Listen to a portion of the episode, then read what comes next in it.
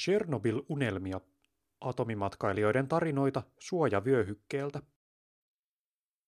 Chernobylin suojavyöhyke muodostettiin toukokuussa 1986 ydinvoimalan nelosreaktorin räjähdyksen jälkeen. Nyt se on hetkessä muuttunut kehittyvästä turistikohteesta turvallisuusuhaksi. Ydinvoiman uhat ja mahdollisuudet näyttäytyvät hyvin eri tavoin sodan kuin rauhan aikana. Kulttuuriperinnöllinen tutkimus suojavyöhykkeestä valottaa turismin merkitystä ydinvoiman mielikuvien tuottajana. Tätä kirjoittaessani historian pyörä pyörii. Venäjän hyökätessä Ukrainaan ovat sekä ydinjätteen säilytyspaikat että Chernobylin ja Zaporižian ydinvoimalat joutuneet sodankäynnin välineiksi. Ukrainan tragedian myötä kansainvälinen yhteisö on joutunut kohtaamaan ydinsodan uhan ensimmäistä kertaa sitten Neuvostoliiton hajoamisen. 36 vuotta Chernobylin onnettomuuden jälkeen suojavyöhykkeen suosio matkakohteena on kasvanut. Ydinvoiman kulttuuriperintö. Atomimatkailu ja ydinturismi ovat nimiä viime vuosina kehittyneelle matkailulle kohteisiin, joissa voi tutustua atomiajan ilmiöihin. Atomiajalla viitataan karkeasti kylmän sodan aikakauteen, joka alkoi ensimmäisellä ydinkokeella 1945 Trinityssä Yhdysvalloissa. USAssa atomimatkailun kohteita ovat esimerkiksi Nevadan ja Trinityn atomipommien testauspaikat, Japanissa taas Hiroshiman Genbaku-monumentti ja Marshall-saarilla Bikini-atollien laukaisupaikka. Euroopassa tunnetuin kohde on Chernobylin suojavyöhyke. Genbaku-monumentti ja Bikini-atollien laukaisualusta ovat Unescon maailmanperintökohteita. Chernobylin suojavyöhykkeen turismitoimijat toivovat saavuttavansa alueelle saman aseman. Ydinkulttuuriperinnön ympärille on kehittynyt myös monitieteellistä tutkimusta, joka kartoittaa ydinvoiman sosiokulttuurisia vaikutuksia. Radioaktiivisuus ja katastrofin mielikuvitus. Länsimaisen populaarikulttuurin kuvastossa radioaktiivisuus on kiehtovaa ja mystistä. Sekä radioaktiivisuus että ydinvoiman uhat esitetään apokalyptisissa, fiktiivisissä elokuvissa usein kliseinä ja stereotypioina. Ne vahvistavat jo olemassa olevia käsityksiä ja kategorioita vallasta, tiedosta, syyllisistä ja vastuusta. Kulttuurikriitikko ja esseisti Susan Sontag puhuu katastrofin mielikuvituksesta. Sontagin mukaan maailmanlopusta kertovat elokuvat heijastavat fantasian tasolla tarinoita ja mielikuvia suuresta sankaruudesta ja ihanteista. Elokuvien sanomista kuitenkin puuttuu moraalinen ja poliittinen syvyys. Tarinat ja mielikuvat suojavyöhykkeestä sisältävät lukuisia symbolisia viittauksia ja merkityksiä. Moniäänisyyttä tukevat niin viittaukset raamattuun kuin kirjallisuusanalogiat Strugatskin veljesten novelliin Roadside Picnic ja tästä seuranneeseen Andrei Tarkovskin elokuvaversioon Stalker. Ne ovat muovanneet Chernobylin suojavyöhykettä mytologisin ja kohtalon uskoisin lisämerkityksin. Ydinkulttuuriperinnön tutkimusta Chernobylissa. Väitöskirjassani tutkin Chernobylin suojavyöhykettä alueen vierailijoiden näkökulmasta. Tutkimukseni keskiössä ovat valokuvien lisäksi aistit ja keho saastuneiden maisemien kerronnan välineenä sekä turismin merkitys ydinvoiman mielikuvien tuottajana. Aineistona on 40 laadullista haastattelua henkilöiltä, jotka vierailivat alueella vuonna 2019 erilaisilla kiertueilla. Haastateltavia on 17 eri maasta. Haastatteluja täydentävät tutkimusosallistujien valokuvat sekä oma etnografinen tutkimukseni Kiovassa ja Chernobylin suojavyöhykkeellä. Pyrin keräämään tarkoituksellisesti erilaisia tarinoita suojavyöhykkeestä. Millaisia erilaisia kertomuksia eri vierailijat kertovat vierailuistaan? Dynaamisessa asteittaisen kaupallistumisen kontekstissa otin huomioon sekä viralliset turismimatkat, ryhmä- ja yksityiskiertueet, että viime vuosina suosiotaan kasvattaneet epävirallisen turismin ja näiden vierailijoiden tarinankerronnan alueesta. Epävirallisen turismin voi ymmärtää suhteessa sosiaalisen median suosion kasvuun. Sen voi myös nähdä vasta-ilmauksena suojavyöhykkeen kaupallistumiselle. Tästä ilmiöstä kertovat muun muassa dokumentit Stalking Chernobyl ja Eyes of Chernobyl, molemmat vuodelta 2019. Tarina mahtavasta luonnosta. Ensimmäinen vierailijaryhmä Chernobylissa ovat yhden päivän ryhmäkiertueella kävijät. Tähän ryhmään kuuluvat henkilöt olivat tyytyväisiä ennalta määrättyyn reittisuunnitelmaan ja oppaan läsnäoloon. He arvioivat suojavyöhykkeen radioaktiivisuuteen liittyvät riskit todellisiksi. Haastateltavien kokemuksissa korostui riittävän etäisyyden pidon välttämättömyys ja riskinoton minimointi. Kolmekymppinen suomalainen nainen kertoi. Muistan yhden hetken, kun maa alkoi haista todella hyvältä tuoreen maan tuoksulta. Ajattelin, etten voi hengittää, koska en tiedä, hengitänkö radioaktiivisia hiukkasia. Mutta luulen, että pärjäät siinä maailmassa, jos noudatat sääntöjä. Ryhmäkiertue suuntautuu pääosin suojavyöhykkeen ulkoalueille. Se alkaa Dytiakin päätarkastuspisteeltä ja suuntautuu autioihin kyliin Zalissiaan ja Kopachiin, joka tuhoutui vuoden 2020 metsäpaloissa. Kiertue pysähtyy voimalaitoksella ja sen määränpää on Pripyatin aavekaupunki. Pripyat on vaikuttava kokemus jo mittakaavansa puolesta. Kaupungissa asui ennen vuoden 1986 evakuointia 50 000 ihmistä. Nyt se simuloi vaihtoehtoista kokemusta modernista kaupungista. Autioitunut kaupunki tarjoaa kontrastin järjestäytyneelle elämälle nykypäivän yhteiskunnissa. Se haastaa kontrolloidun, lavastetun ja säännellyn kaupunkitilan, joka yleensä tukee kokemusta kaiken lineaarisuudesta ja säännönmukaisuudesta toimivissa kaupungeissa.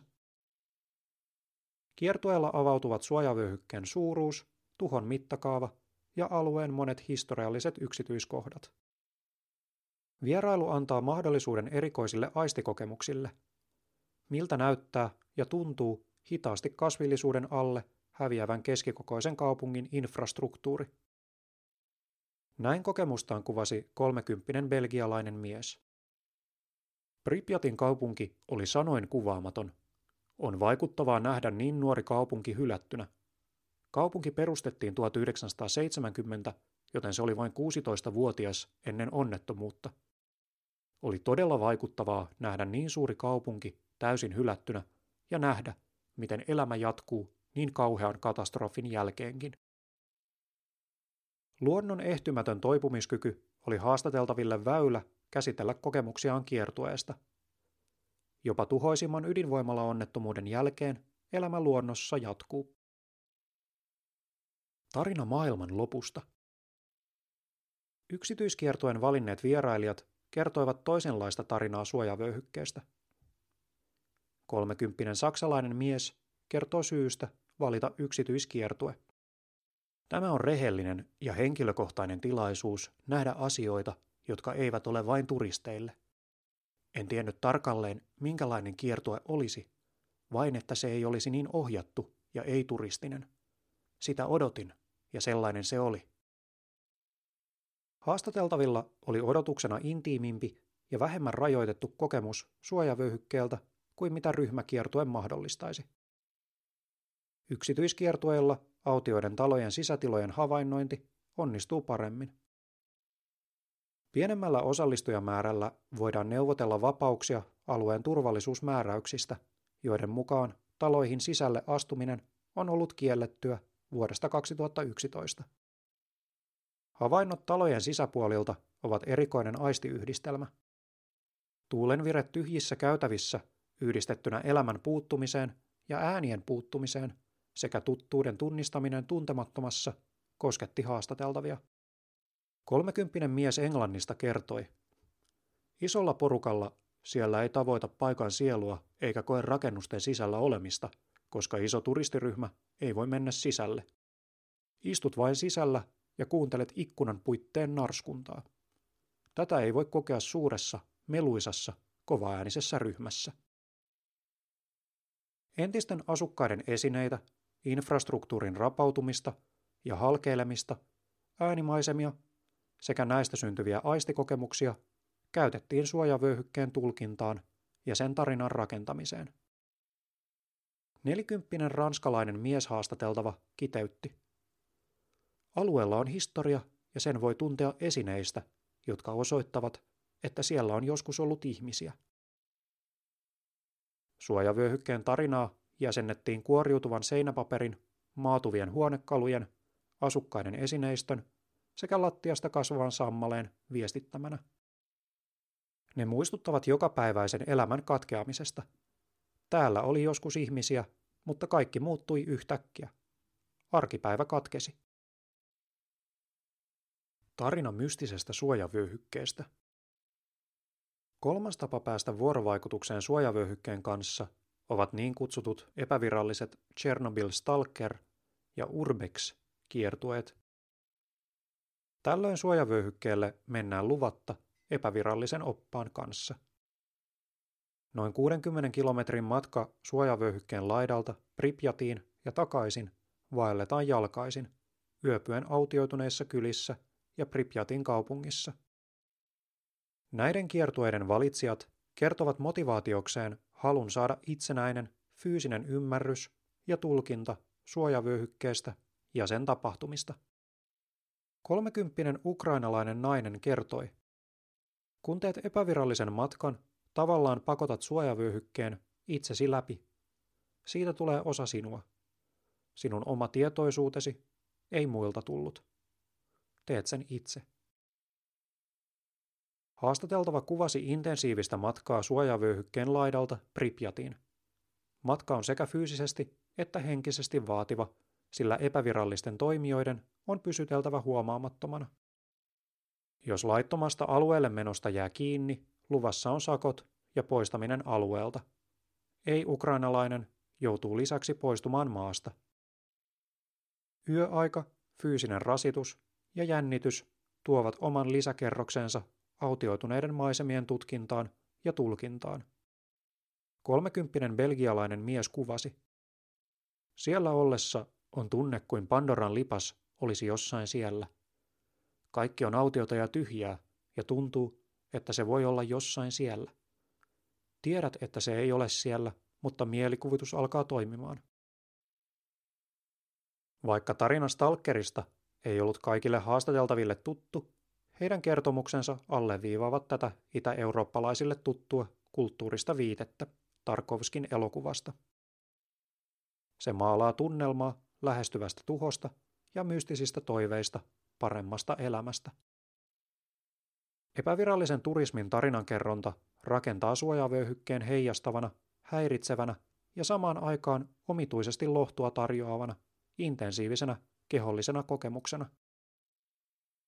Chernobylin suojavyöhyke on monikerroksinen paikka.